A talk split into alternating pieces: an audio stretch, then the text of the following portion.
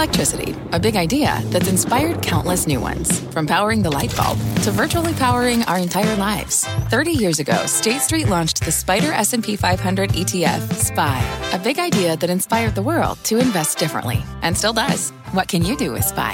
Before investing, consider the fund's investment objectives, risks, charges, and expenses. Visit ssga.com for a prospectus containing this and other information. Read it carefully before investing. SPY is subject to risks similar to those of stocks. All ETFs are subject to risk, including possible loss of principal. Alps Distributors Inc. Distributor.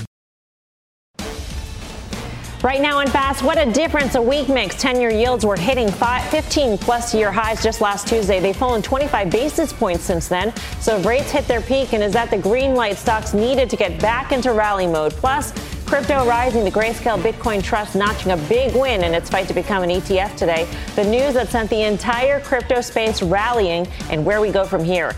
And later, two left for dead stocks getting a boost from one top Wall Street firm, why analysts say these names may be sending investors a strong signal.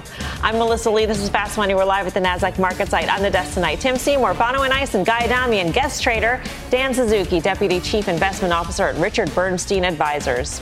We start off with a major reversal in the rates market. Treasury yields falling to their lowest level in nearly three weeks. The two year seeing its biggest basis point drop since early May. The 10 year now trading with a 4.1 handle. It was just over 4.3% just a week ago. Today's drop follows disappointing consumer sentiment and job vacancy numbers, otherwise known as JOLTS. Stocks getting a boost from the yield decline. The Nasdaq rising almost 2%, the best day of the month. Tesla, Airbnb, onsemi, Nvidia among the big winners. The S&P 500 meantime saw its best performance since June 2nd. So have we seen the rally, the, the peak in rates? And if so, is this the all clear for the rally in stocks. Tim, you say yes. All clear. Ah, that's a big statement right there. I'm not saying it's all clear time. I, I, think some of this is just really where we've come from. And the dramatic move we saw in rates was something that I think a lot of the market was not positioned for. We know what higher rates mean for equities, whether you're crunching your, your discount rate or, or whether you're looking at the short end, whether it's inflation expectations. I think that's the question. You have to ask yourself, why did rates go up uh, as they did uh, dramatically? And I think it's a combination. It's,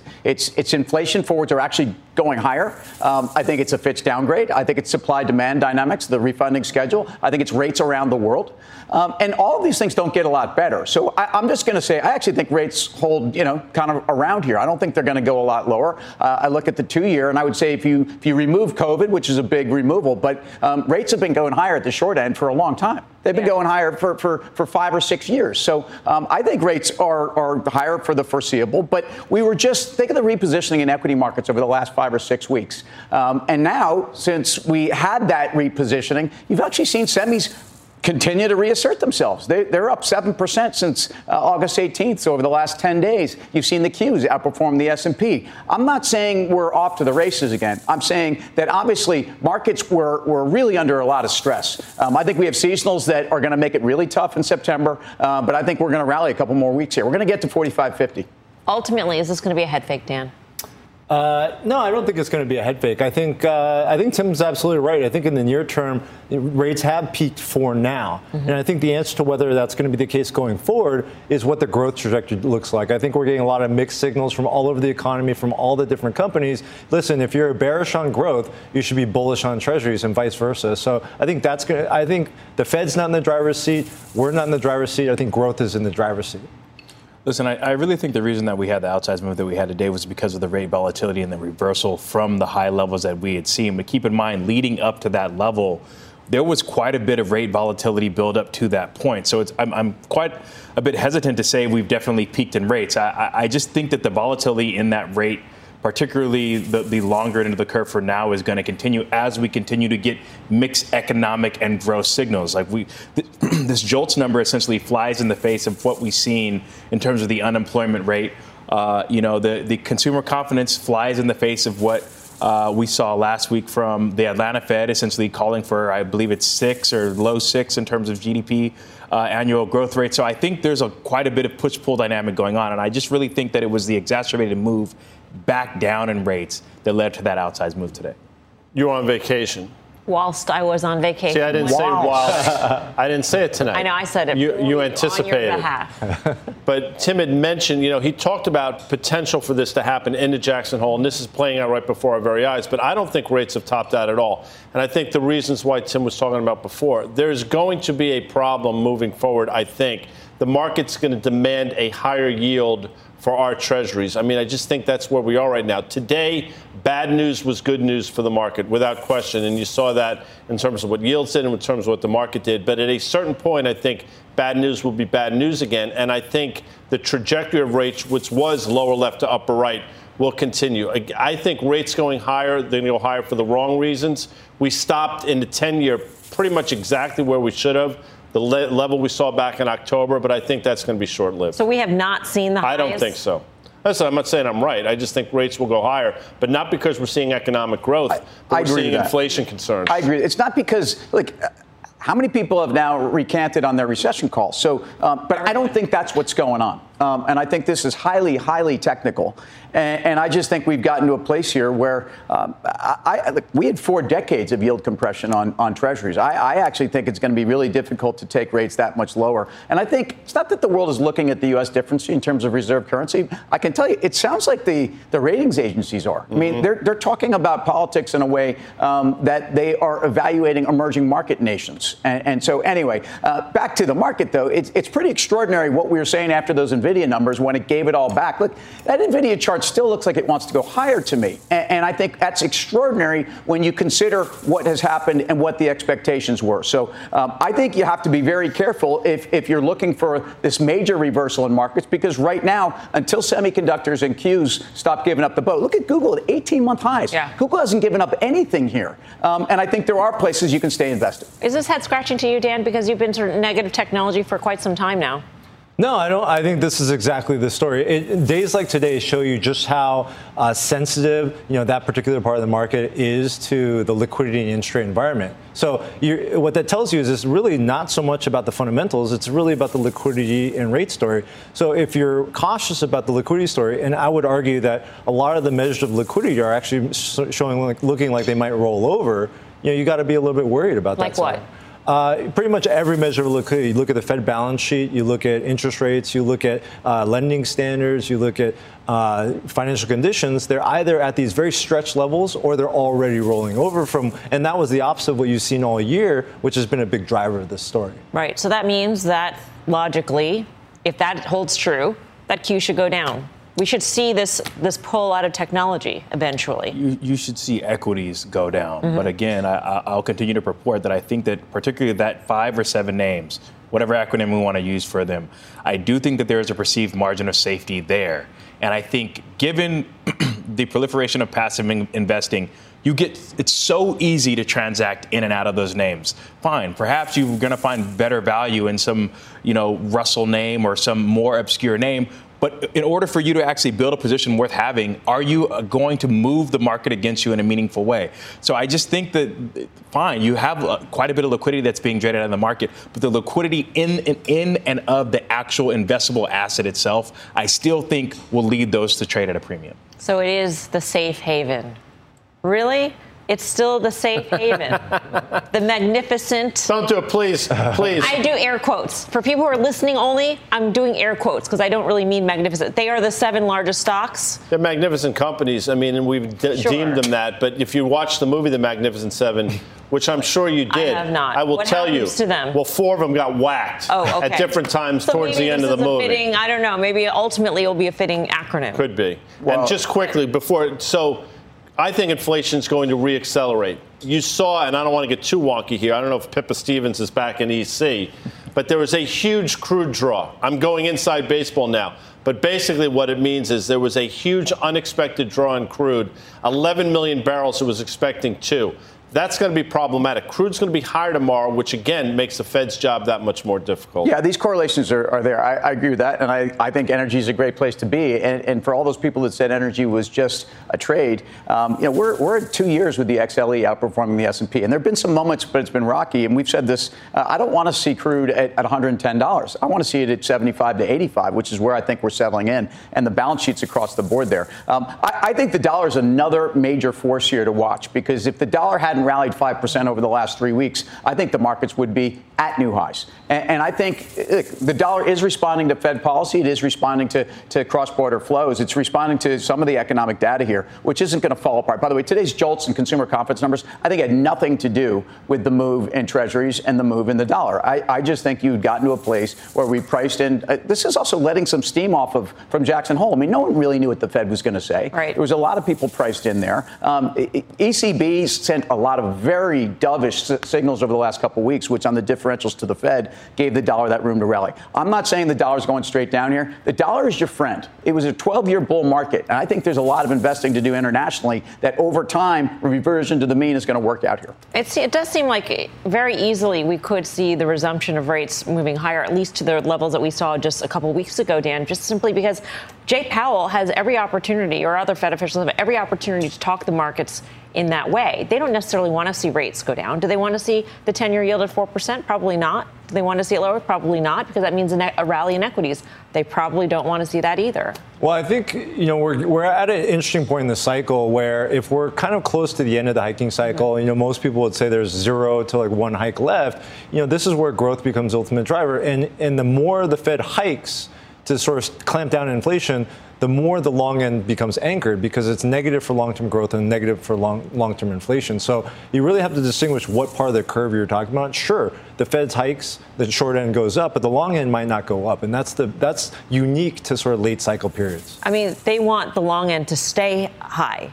They want that narrative of higher for longer. That's the policy dimension that yeah. they had to hammer home at Jackson Hole, which they did fleetingly. Unfortunately, what I think is happening, and again, Dan, I'm sure his thoughts, central banks are learning that they no longer control certain right. aspects. And you're seeing it in Japan. I mean, right before our very eyes, those yield curve controls which worked really well for a long time, are no longer working. So they're having an issue here. And I think we're having a similar issue here, not to that magnitude, but clearly the same parallels. Thematically, I also just think that the housing market's going to have a lot of problems. I, I, know if you've been investing in the XHB, you've had a great year. Uh, you've outperformed, and the components have, have, outperformed. But you can't tell me it's not just about where mortgage rates are, it is the velocity of, of all these transactions. And, and, we've talked about it. The home builders are in kind of a different place, especially those that are subsidizing uh, a lot of these higher rates. But but you can't tell me if you grind things down. Um, and, and ultimately, the affordability really has gotten worse. Um, I, I, just think that the housing market, which is what the Fed also should be targeting, let's be clear, where do people have most of their wealth tied up? Right. It's in their home, and it's the wealth effect attached to the home.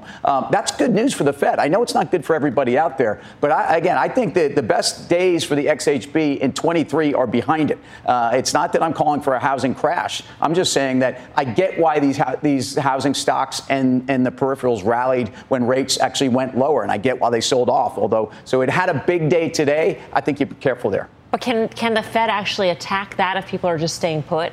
If they don't, if one doesn't have to sell your house, you don't feel hmm. that well, contraction in price. You still feel just as rich as you did before, sitting on a two point something percent mortgage. Not if you can't pull equity out of the home. Not if you can't effectively refi and pull equity out of your home and allocate that spending elsewhere. And I think that's there. And, and to the other panelists' point about inflation, if they're unable to drive inflation from 3 to 2%, which is a purported target, I do think that that 10 year probably is sticky and probably moves, I think Guy said it, closer to that 4.5% range rather than the 3.5 that, that it feels like yesterday that we were just yeah. at. For more on where rates are headed and what it means for the markets, let's bring in the chart master, Carter Braxton Worth of Worth Charting. Carter, help us answer the question Have we seen the peak? Uh, well, uh, you know, Bauman makes a good point. Just yesterday, we were at three and a half, and this is the fickle nature of consensus, not Bauman, meaning Wall Street. Before we look at the charts, we were at three and a half in June. Crude was at sixty-five dollars a barrel, and the consensus was recession. Now, two weeks ago, it was higher for longer because 10 years were at 435. The reality is actually rates peaked 10 months ago, and we've never exceeded those highs. Let's look at the charts and talk about it we have four identical charts, but they're different time frames. That's the two year, and we move quickly. Look at the five year, uh, look at the 10 year, look at the 30 year. Now, one would say, yeah, but didn't they make slight new highs? A breakout, there are rules to this. Going by one penny higher, a stock, a commodity, and then faltering, that's what a double top is. That's October 21st, almost 10 months ago rates have never exceeded those highs except a little bit just to draw in consensus higher for longer and we're all good we remain, uh, this particular firm, worth charting, and those who work here in the lower rates camp. And um, I don't think anything's changed. 10 months later, we don't see it in the charts other than a double top. What does a lower rates camp mean, though, Carter, in this scenario? Is lower rates mean 4.1%? Do, do we actually move to new lows? Do we chug along? And what does that mean in turn for equities? Sure. So uh, the key will be whether we break that uptrend line. It's very well defined on the 10 year, of course, uh, but other uh, parts of the curve. And I think ultimately we do. I think 3%, three and a quarter, uh, is in the cards. And what does that mean for equities? Sounds like a rally's in store. Or is or, it? or something else, or, or or is it? Yes, that that's to be determined. Um, I mean, listen, these relationships are what they are, but uh, consider this, and everybody knows if it was always so perfect, lower yields mean higher stocks. Well, then when the ten-year Treasury was at 35 basis points at the COVID low, the S&P should have been at 15,000. Ah, Carter, thank you. Pearls of wisdom always from Carter Braxton Worth of Worth Charting. That's why he is in the pantheon. Yeah, he is. Um, so lower rates will mean a bad thing bad world, Dan, that we will be entering. Are you in that camp? Yeah, I mean, if he's talking about rates going to three, three and a quarter, that's pricing in a recession, and I think that's a that's a real risk that you have to consider at some point. But I think what, what's important is we have to understand there's risks on both sides. I think there's a risk that the economy accelerates, and you have a Guy Adami scenario where we have inflation, and the Fed's got to step in to uh, fight that inflation, and you're going to have much higher rates. But you also have to understand that we had the services PMI roll over last week. We had jolts, you know, showing that the economy is loosening up, consumer confidence rolling over, delinquencies picking up. There's a lot of things that could cause this reacceleration to peter out, and so I think none of, neither of those risks are priced in on either side. Guy, you usually like to agree with Carter Braxton Worth, and yet in this situation, you're diametrically opposed. Diametrically opposed. yes. But his charts speak volumes, and he pulled with 2, 5, 10, and 30, mm-hmm. they all look identical. Yeah. So if you were just looking at the chart, you would say, you know what, Carter's right. They're going to do this back and fill in a meaningful way. I get it. I think.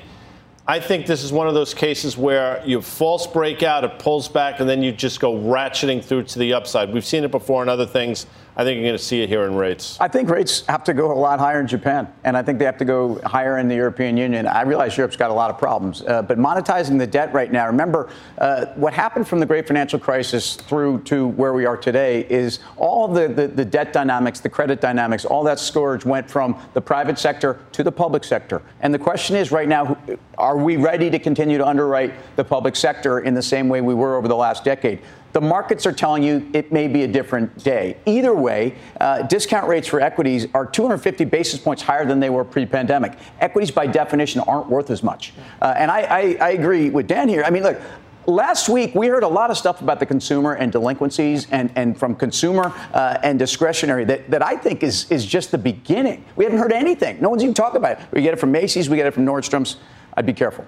Frankly, I think there's compelling arguments on both sides as to whether or not we're at peak rates. I tend to think that we're probably going higher, but I really don't think that's really the question at hand. The question at hand is are we going to stay where we are or thereabouts for longer? And what is the cost for a rate cut if we end up lower? And I tend to agree with Dan. If we're back at three and a half, as I purported earlier and I was dead wrong, that it's really a recessionary overhang and a real problem spot for, for the equity market.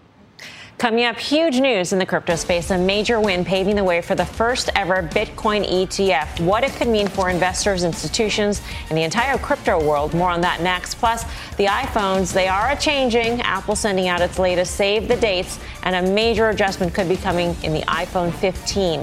The charging change up when Fast Money returns.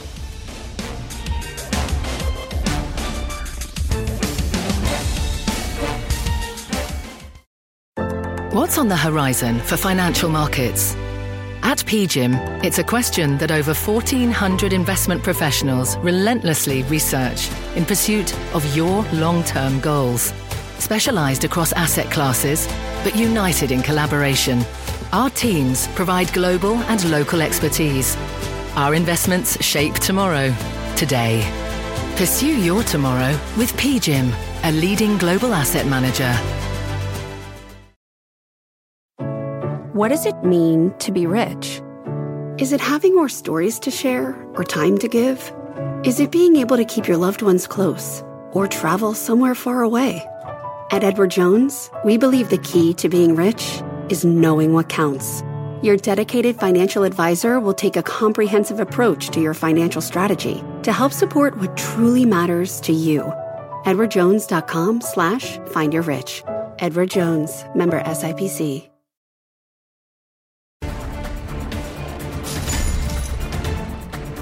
Welcome back to Fast Money. We've got an earnings alert on Ambarella, the semi stock dropping after reporting results, down 15% right now. Christina Partsinevelos has got the details from the quarter. Christina.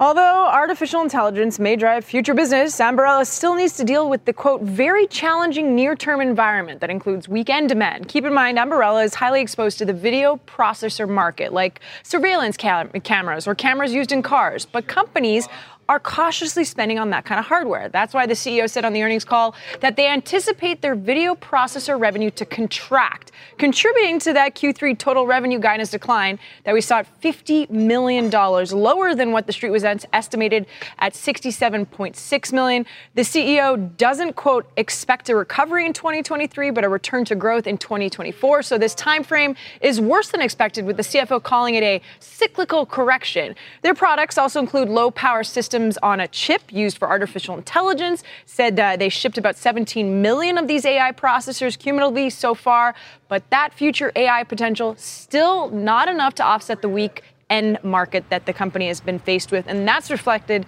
in the stock drop and obviously the Q3 guidance, which is really weak. Yeah. No. Uh, Christina, thanks. Christina Partsinevelos. Uh, Guy, what do you make of this quarter? It's, so we talk about the pie for spend, right? Mm-hmm. CapEx spend. Right. And this might be one of those situations where you're starting to see NVIDIA's gains or names like Ambarella's losses. I'm, now, now it's, it's anecdotal for sure in terms of this, but you might be seeing more and more of this. Other semi companies seeing a pullback where other these companies like Nvidia and the AMDs of the world starting mm-hmm. to see an acceleration. There's only so much spend that can go around. Somebody wins, somebody loses. Today it's Ambarella's loss. Meantime, Bitcoin surging more than 7% at its highs today after an appeals court ruled in favor of Grayscale on its spot Bitcoin ETF proposal, potentially paving the way for adoption of exchange traded crypto funds. Kate Rooney's got more on this. Kate.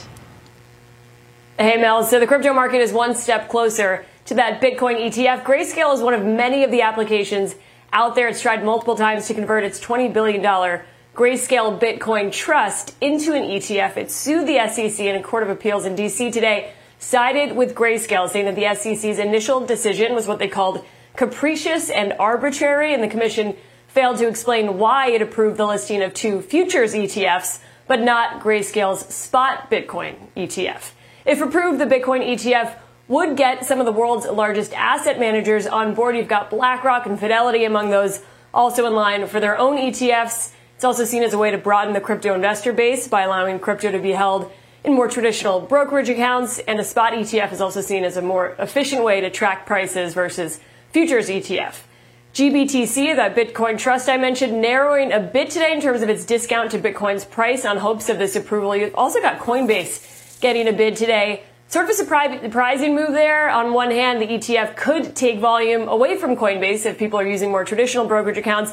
Some are interpreting today's ruling, though, as a loss for the SEC, and they think agency may have a little less influence in enforcement actions going forward. Coinbase is locked in its own high profile legal battle with the SEC. Now, all right, Kate, thanks. Kate Rooney on this uh, major decision in the crypto world. The discount, though, for the GBTC is still very steep, so it hasn't really closed that. If, if there's hopes that there's that arbitrage still to play. Yeah, and, and I, you know, a lot of the, that discount is still making its way back from, you know, everything where we were with FTX, et right. cetera. And, and I, I, guess I, I will continue to say more regulation is better uh, for this industry, but the right kind of regulation. And there's no question that there you can impute a lot of different things from today's announcement. We, we clearly have heard, um, and the sense was we were getting already had you know a, a, view that you were seeing the major ETF companies already you know getting the green light, or at least that's where we were positioning. So we've had uh, this over the last three to six months. Bitcoin has really um, been amazingly quiet if you think about it. The lack of volatility, the times we've had some of the volatility in the markets, um, uh, more more regulation is going to send Bitcoin prices higher, not lower. The move in Coinbase was interesting, the one that Kate flagged. I mean, because I would think that it would in fact take volume off of Coinbase if it's easier to just buy it through a Schwab account or whatnot. I, I, tend to agree, but I think that the underlying sentiment was that higher tides lift all boats, and I think mm. that this was somewhat of an overhang. Pretty compelling argument in terms of the approval of the futures um, vehicle, but but pushing back on the spot vehicle. So I really think they, the, Coinbase tended to move in tandem, and it will probably be after you parse through and really think about what the second and third order effects are before you start to see a divergence between the two. It was always puzzling to me, at least, and to many out there watching the uh, court decision initially, the SEC decision, that it was because they couldn't regulate fraud, they couldn't control it enough, and yet in the aftermath think of all that's happened in the crypto world in terms of fraud. And think, yes, and think about the move in Coinbase. I mean, to your question, you would have thought, but Coinbase was a $110 stock a month ago. Traded down to 72, and then it yeah. bounced. So a lot of that was priced in. This is an extraordinarily volatile stock for a $20 billion company. So with this on ramp, um, Dan, do you think that clients will now will you have to have a crypto analyst at RBA because there's going to be more demand for a position in in Bitcoin? No, I, I, don't think so. I mean, I, on one hand, you know, I think I, am worried for the uh, the individual investor because it just gives them another, you know, risky asset that and legitimize it as an investment. But you know, on the other hand, I think if people want to buy brown suits, you can you, they can get brown suits, and, and if people are willing want to risk, I, I, mean, I would never wear a brown suit, by the way, just for clarity. I, don't even think there's any reason for the color brown, well, uh, other than guys' UPS outfits. With all due respect to UPS, you own two brown suits. Two brown suits. Wow, proudly. Wow. All right, boy boy. But just to be clear, that you meant brown suits as being something bad Dwight you would want. Uh, you, Correct. Like if there's demand for it, there's no reason right. why people can't buy, have a vehicle right. to buy it. Right. It's upsetting to me. Why? Because Tim knows. Brown suits? I can have a, I mean, I can have a strong view the on crack brown. staff and EC had some video. I mean, you could see. Personally, I look outstanding in brown, and I think brown, I'm happy to buy two. Two. Not Handsome man, shade. he gets yeah. it. Fancy you know? man. Yeah, well. All right. There's a Thank lot you. more fast money to come. Here's what's coming up next. Do you remember the 12th night of September? Well, you will. That's the date of Apple's next big product launch. The changes you should expect for your iPhone. And other surprises could be in store. The details next. Plus, the White House unveiling its first list of drugs in line for Medicare price negotiations. Which ones are on the radar?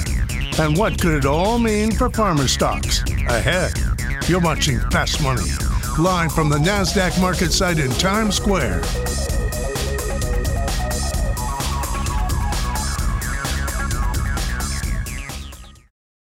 I won't let my moderate to severe plaque psoriasis symptoms define me. Emerge as you. In two clinical studies, Tremfya guselkumab, taken by injection, provided 90% clearer skin at 16 weeks in 7 out of 10 adults with moderate to severe plaque psoriasis. In a study, nearly 7 out of 10 patients with 90% clearer skin at 16 weeks were still clearer at 5 years. At 1 year and thereafter, patients and healthcare providers knew that Tremfya was being used. This may have increased results. Results may vary. Serious allergic reactions may occur. Tremfya may increase your risk of infections and lower your ability to fight them. Before treatment, your doctor should check you for infections and tuberculosis. Tell your doctor if you have an infection or symptoms of infection, including fever, sweats, chills, muscle aches, or cough. Tell your doctor if you had a vaccine or plan to. Emerge as you. Learn more about Tremfya, including important safety information at tremfya.com or call 1 877 578 3527. See our ad in Food and Wine magazine. For patients prescribed Tremfya, cost support may be available. Welcome back to Fast Money. Mark your calendars. Apple sending out invites for its next product event on September 12th, where it's expected the new iPhone 15s will be unveiled. Analysts looking for one of the biggest upgrades in years, a new charging port. Apple could make the switch to a USB Type C charging port, which is the same type currently used on most laptops and Android devices. The current Apple port has been on iPhone since 2012, so you have to buy a new charger just what we all needed to do. Apple stock up more than 40% this year, but still down about 7% from its record high hit last month. And the question, of course, is can this new upgrade cycle reverse the decline in sales that we've seen for three straight quarters, Guy? Well, I mean, the margins on these items are through the roof, right? And you know what goes. I mean, they've been doing this for years. There's not. It's not coincidence. Coincidence that your phone dies at a certain time just when the new phones come out. I get it. Good for them. How do you trade the stock? Well, it did trade down to the prior all-time high from December of 2021, like 178 or so. Basically held. Yeah, we had a couple days through it, but we bounced. So that's a good level to trade against. So if you're an Apple bull, which 95% of the people watching are, you have a real great risk reward setup to the upside. I, I, just think there's, first of all, there's Apple the stock and Apple the component of the market. Um, we're talking about equal weighted uh, ETFs and passive investing as opposed to market weighting or, or what's going on. The Magnificent Seven, sorry guy, are, are never going to be this biggest weight, uh, uh, this weighting in the S&P again. I mean, it's not going to happen overnight, but they've peaked. So this is all negative for Apple. Um, three quarters of declining sales, negative for Apple. Uh, consumer sentiment in terms of discretionary, this is a discretionary spend, not in their favor. Um, I, I, think you pulled forward. Uh, you know, yes, I need to upgrade my phone every two years, but uh, I still think you've had a major pull forward with all the other devices, and you had the sweetest of all spots for Apple, the stock and the company. Uh, you've got China issues that don't get better; they probably get worse for the company. So why are you overpaying for Apple here? I, you're not. You shouldn't be. Youth unemployment is estimated to be as high as above 30% at this point. So bad they're not reporting the data anymore. Um, consumers are highly indebted at this point you like China, but can the consumer actually help Apple out at this point, or is it going to be a drag? Well, if you're talking about China, I yeah. mean, one of the things that you've heard from the uh, retailers and consumer companies overall this earnings season is that the U.S. consumer was the weak spot, the Chinese consumer was the area of strength. And so, you know, I think that China can be a driver of this, but I agree with Tim. I think that, you know, listen, Apple's a cyclical company. And so if the cycle is improving, they're going to benefit from that. But why would you pay so much when you can get better cyclicality and cheaper cyclicality elsewhere? It is defensive, though. Bonawyn, is defensive. Right? There's a thick and thin. It is where you want to be. There is a margin of safety. I want to make sure I kind of differentiate that from calling it a defensive name. It's overpriced. Uh, it's got a ton of cash. It has had sequentially declining quarters of revenue that doesn't take away from the fact that if there is an incremental dollar to spend, this is likely where people are going to spend it. And frankly, until it, the waiting isn't so massive, and until the people that are believers, uh, you know, c- no longer want to invest in the name, I still do think that there is room for this thing to run. Fortunately or unfortunately, you can agree or disagree with the valuation. I don't think, you know, particularly with a name like this, it always trades on the back of valuation. If you don't own it and you miss the move, it's an unforgivable position to be in. Coming up, pharma in focus after a major Medicare announcement out of the White House. The drugs and stocks being impacted. More on that next. Plus, calling all telecom investors, analysts dialing into AT&T and Verizon after a dropped call kind of year. The positive signs of reception they see for these names when Fast Money returns. Missed a moment of fast? Catch us anytime on the go. Follow the Fast Money podcast. We're back right after this.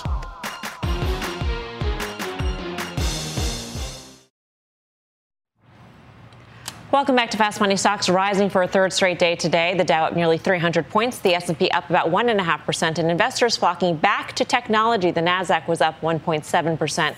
But with just two trading days left in August, the three indices are still in the red this month. Some more after hours action to mention. Hewlett Packard, HP Enterprise both lower after reporting. Retailer PVH higher after beating at the top and bottom lines. And cloud software stock Box falling hard even after posting revenue in line with estimates. Meantime, the Biden administration unveiling the first 10 drugs subject to Medicare Part D price negotiations today, kicking off a process aimed at making costly drugs more affordable. The list includes some of the most widely prescribed medications used for patients with type 2 diabetes, blood clots, and rheumatoid arthritis. But with revenues and profits in jeopardy, drug makers like Merck and Johnson Johnson have already filed lawsuits to declare the move unconstitutional. For more on what the Medicare decision means for pharma stocks, let's bring in Jared Holz. Jared, great to have you with us always. Um, in, in, terms of looking at the stock reaction, there really wasn't much of a reaction. I heard a lot of you know explanations like this was all expected. We don't know if it's going to actually come about. Um, so then, what will make some stocks that are trading at depressed valuations actually break out? Then, what what's missing here? Yeah, so I do think there was an expectation here. We've been talking about this mm-hmm. issue for about a year, the IRA and what CMS was going to do. You know, the streets kind of come up with their list. It was mainly right. Um, you know, they need drugs. They need pipelines. They need growth prospects to get investors to say, okay, I'm willing to invest in this company, in this stock for the next three to five years. And without that clarity, without that revenue growth through the decade, I think it's pretty hard. And I think also other growth sectors are acting better. I think it's tricky. Okay. So, how um, is there actually a discount uh, put into the pharma stocks for specifically Medicare Part D as well as the future Medicare Part B? Um, negotiations, and how much of a discount do you think that is at this point? I think so. I think at least a couple multiple points of a discount. Okay. Um, I think the group is traded at a discount to the S&P for as long as I've been covering the sector, and I think drug pricing and the political overhang more broadly is the chief reason why. So we'll have to see how things go. Jared, but if you think about that list, those are companies. I'm sorry, those are drugs that are all possibly coming off patent, so not not that big a deal. Um, is there any politics involved in the companies though who had the biggest exposure here in terms of you know is J and J? You know, I mean, some of the companies. Is, anything about that, and and how did they come up with this list? I mean, it seems a little bit arbitrary. Right. I don't think there was too much politics in it. I think they were looking at you know, essentially what the biggest Medicare spend was on a line item basis by company. And this is kind of what they thought was most reasonable based on yeah. that analysis. If you kind of listen to what they've been saying, I don't think it was politically motivated. I think it was kind of even if you look at Pfizer, Merck, Bristol. To me, there was no real, mm-hmm. you know, mm-hmm. heavy motivation here. Pretty down the line, not a big deal. Pfizer's a $36 stock. It was a $36 stock eight years ago. I mean, it had a huge room to the upside, but it's it's almost like a mean reversion trade. What can get them out of their stock purgatory, if anything? Well, I think if they can close this deal, the Seagen deal, I think that'll give investors a little bit to bite on, a little bit to chew on in terms of a positive catalyst. The growth dynamic that Seattle had prior to the deal, I think, is a positive.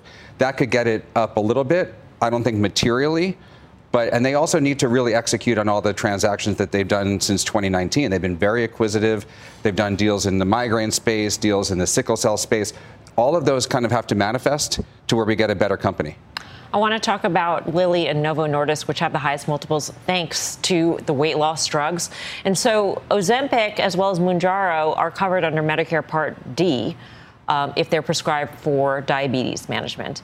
So, what are the chances that these drugs come next? Oh, it's just it's a matter of time. It's just right? a matter of these time. are these drugs. So they will have a synthetic a synthetic end to exclusivity for their biggest moneymakers right now. I believe so. It, it just it depends on the the ramp of revenue and how significant these are for the Medicare population specifically. But I would think within the next few years, for sure, there will, there will be some impact. I think Ozempic will go first. Um, Mounjaro might take a little bit longer, because the, the weight loss drug, if you look at Wegovy and Mounjaro for Novo and Lilly respectively, those populations are probably not huge Medicare populations, so I'm a little bit less worried. But Ozempic could surely go maybe next year, year after. So many questions surrounding that in terms of what the model looks like then, but also with the select data on Wegovy, if it is shown that it is going to be prescribed to reduce cardiac events, then does that change the game in terms of Wegovy now being prescribed for that and covered under Medicare and therefore subject to these caps? It's definitely it's possible. I mean, these are all the things, these are the dynamics that I think are going to shift over the next few years as the populations change, as the drug goes from a diabetes drug to an obesity drug, and we're going to ha- kind of have to see how that plays out. But I think these are definitely going to be under the gun at some point. I'm sure you've done the back of the envelope calculation. What does that do to the, the valuations here? What does it do to Lilly if you assume Ozempic goes under a price cap in the next year or two? Well, I think for, for Novo, for Ozempic, Lilly for Mounjaro, if these drugs are under price uh, scrutiny and there's degradation, I think at the first sign that you could see the revenue start to decelerate, we're years away from that that's when you're really going to start seeing the multiple compress. I think we're a couple years away from that, mm-hmm. but these are trading at three to four x the group. So you don't really need much for it to converge a bit. Right. Uh, Jared, always great to get your take. Thanks for coming by. Thank you. Jared Holz, who was on Squawk Box earlier today. No, he wasn't. He's a man. He's a man in demand. I mean, as he should Apparently. be. He's got some. Well, it's before the news. Now we have the news. So it's, he's. Can I t- you know why that is? Why is that? Because he's the axe in the space. That's why you want the. That's why. I mean, I'm just saying. Uh, may, go ahead, Tim. Real let me. Well, let me give you. Let me give you a trade because you know the reason I'm long J and J is it's not just a pharma company. It's got consumer products. It's got med tech, and those parts of their business are pretty interesting. I think their pharma pipeline is interesting. The exposure here, as we've talked about, is probably negligible for J and J because of the talc overhang. Is where I think you have opportunity. And, and, and granted, yes, there is still some risk there, but I think you've at least taken some of that risk off the table and it trades at a discount to itself and to its peers because of that, with the strength of those other two businesses, very good. Novo Nordisk was a $90 stock a couple years ago. It's it's tripled in price. It's almost a half a trillion dollar company right before our very eyes. And it's actually, I think, more expensive now than Eli Lilly on valuation. You got to be really careful here. People have enjoyed these moves. I get it two years away. I get that as well. But one bad headline in some of these names, and it's a 10, 15% move. So you have to ask yourself, are you willing to risk that given the run these stocks have had, or are you looking to take some money off the table? I think in Novo specifically, you have to sort of pull the ripcord. I don't feel like two years away is that Neither do long I. for this kind of valuation. But uh, I don't know. What's your take on healthcare? Well, I tend to agree. Honestly, uh, the prospects seem a bit scary, and perhaps there's a bit of recency bias here, being that this news just recently disseminated. But essentially, i- if you no longer have this, the whole reason why you have this exclusive period is so that you can kind of price your drugs where you want. So if that synthetically is, is kind of going away, then what's your incentive to spend on R and then what do the prospects for acquisitions look like if you're no longer willing to pay? a premium multiple for exclusivity uh, on a drug for, for a biotech company, for example. So I see a lot of trickle down implications that don't necessarily set up well for the space. Where are you on healthcare, quick, Dan? Yeah, I think you don't want to you, you don't want to give up on healthcare here. It's one of the cheapest sectors out there, and if you think that the economy is going to slow or the consumer is going to be weaker, healthcare is uh, a pretty good place to be. Right. Coming up, Pinduoduo pops, sales surging in the latest quarter despite China gloom. We'll hit the options pits for a look at the action, but first, dividend dogs. AT&T and Verizon both barking higher. Should you get your paws on these stocks? Oh, my goodness, Being Mel. How do you read No, that? stop it, How do you Mel. read Stop that? I will. This raises more ahead on Fast Money.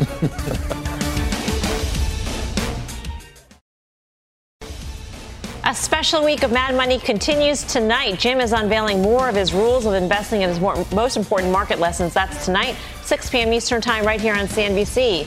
Meantime, telecom stocks topping the tape today. Citi upgrading Verizon and AT&T to a buy from a neutral, saying it sees signs of stabilization for the stocks and expects them to be able to keep their lofty dividends. The call a welcome relief for investors in these names. AT&T is down nearly 20% this year, with Verizon down nearly 12%. One of those investors is Mr. Tim Seymour. Yeah, and I'll be the first to tell you that not only has AT&T been a dog, but you, you can't own this stock for the dividend. Um, and, and if you're looking at total return, uh, it's, this has been a terrible trade in terms of AT&T over the last 10 years, um, certainly over the last five. Now, you can make an argument um, that in their core wireless business, the environment has become less predatory. T-Mobile has eaten their lunch, um, and now it's in a place where really uh, it's it's about the free cash flow generation from that core business. They've divested uh, the media assets, and the company now is slowly paying down some debt. And the argument is that they can pay this dividend. Uh, as someone that's owned this stock for a long time, don't be in it for the dividend. Where do you stand on telecom, Dan? Uh, well, now it's part, part of the broader communication Right. services sector, which is dominated by the, the big tech names. So, you know, we don't think it makes sense to own. But within that, I think these are, you know, rel- what Tim said notwithstanding, I think they're relatively uh, good places to be. If you're gonna if you're gonna want to go buy high yield for similar yields, I'd rather I'd rather own these stocks probably. T-Mobile, which was in 10% of an all-time high. AT&T just made a 30-year low a couple weeks ago. I mean, that tells a pretty good story. And these bounces in AT&T, which we've seen a number of times over the years, I'm not laughing to laugh, but they've been they've been relatively. laughing at AT&T. No, I am laughing at AT&T. I am laughing at AT&T. You're laughing at the stock. Well, let's be clear. I'm Laughing at the For all stock. pe- poor people. No, I'm an A. Listen, I'm on the AT. I'm on the AT and T You're customer. application. I'm a customer. Doesn't mean the stock's any good. I am. Sorry. Yeah. The dividend, I mean, Tim makes a good point because some people say, but it pays a good dividend. You lose that in a day. Easily. Yeah, and then it halves, and the dividend Guess yield so. looks great. I mean, You're laughing at AT&T too. I'm just. I feel like they're I'm telling the truth with a smile on my face. You're my laughing at Tim Seymour. No, we're not. It's okay. It's funny how? Like a clown? You know, I Coming amuse you. up, PDD, Pinduoduo shares surging to five-month highs today. Is a rally all thanks to its Temu marketplace? We'll get some answers and if the options fits for a look at where the stock is heading from here. More fast money in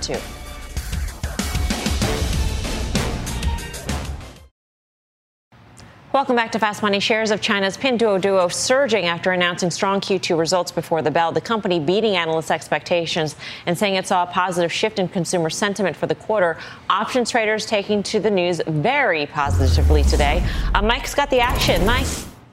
Yeah, it was one of the busier single stock options today. It traded more than five times its average daily options volume, with calls outpacing puts. The largest trade we saw in terms of premium was a purchase of 2,600 of the March 105 calls. The buyer paid uh, over $10 a contract for those. Buyer is risking about $2.7 million in premium on a bet that the stock could rally 20% by March expiration. That would be hitting levels it hasn't seen since mid 2021. Yeah, we mentioned Temu, the marketplace. Um, Tim, I don't know if you, I know Guy is definitely not familiar with this, but basically it's like Shein. Right. It's very inexpensive. They sell, t- it's, it's taking the U.S. by storm, that's for sure. Um, and it's one of the reasons why I beat. Well, and, and I, I, think there are opportunities here, especially on valuation. A lot of people, you know, again, they're investing in China based upon macro, and sounds like Dan is also somewhat uh, constructive on China here because I, I, think you know the valuations of some of these companies who have real businesses and, and are taking market share not only in China but here, um, very attractive. Yeah, I'm hurt because I actually, in the commercial break, I was shopping on said website. What was it called? Temu, what did you buy? A bunch of Haribo um, bags of Haribo for the desk. Interesting, because they don't sell that. yeah. Tell the truth. Anyway. I, don't, know. I mean, I never heard We're of all about honesty yeah, here. Fast money. Right. Mike Khouw, thank you from More Options Action. Be sure to tune into the full show Friday, 5:30 p.m. Eastern Time. Up next, final trades.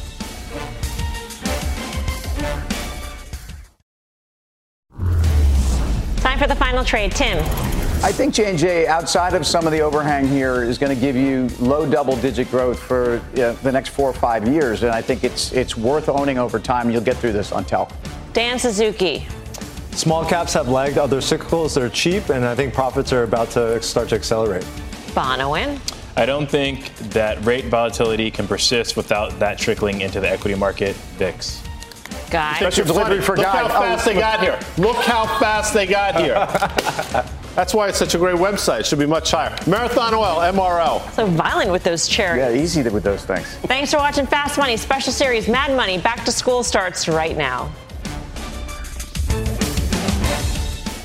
All opinions expressed by the Fast Money participants are solely their opinions and do not reflect the opinions of CNBC, NBC Universal, their parent company, or affiliates, and may have been previously disseminated by them on television, radio, internet, or another medium. You should not treat any opinion expressed on this podcast as a specific inducement to make a particular investment or follow a particular strategy, but only as an expression of an opinion. Such opinions are based upon information the Fast Money participants consider reliable, but neither CNBC nor its affiliates and or subsidiaries warrant its completeness or accuracy, and it should not be relied upon as such. To view the full Fast Money disclaimer, please visit cnbc.com forward slash fast money disclaimer. I won't let my moderate to severe plaque psoriasis symptoms define me. Emerge as you. In two clinical studies, Tremfya guselkumab, taken by injection, provided 90% clearer skin at 16 weeks in 7 out of 10 adults with moderate to severe plaque psoriasis. In a study, nearly 7 out of 10 patients with 90% clearer skin at 16 weeks were still clearer at 5 years. At 1 year and thereafter, patients and healthcare providers knew that Tremfya was being used. This may have increased results. Results may vary. Serious allergic reactions may occur. Tremfya may increase your risk of infections and lower your ability to fight them. Before treatment, your doctor should check you for infections and tuberculosis. Tell your doctor if you have an infection or symptoms of infection, including fever, sweats, chills, muscle aches, or cough. Tell your doctor if you had a vaccine or plan to. Emerge as you. Learn more about Tremfya, including important safety information at tremfya.com or call 1 877 578 3527. See our ad in Food and Wine magazine. For patients prescribed Tremfya, cost support may be available.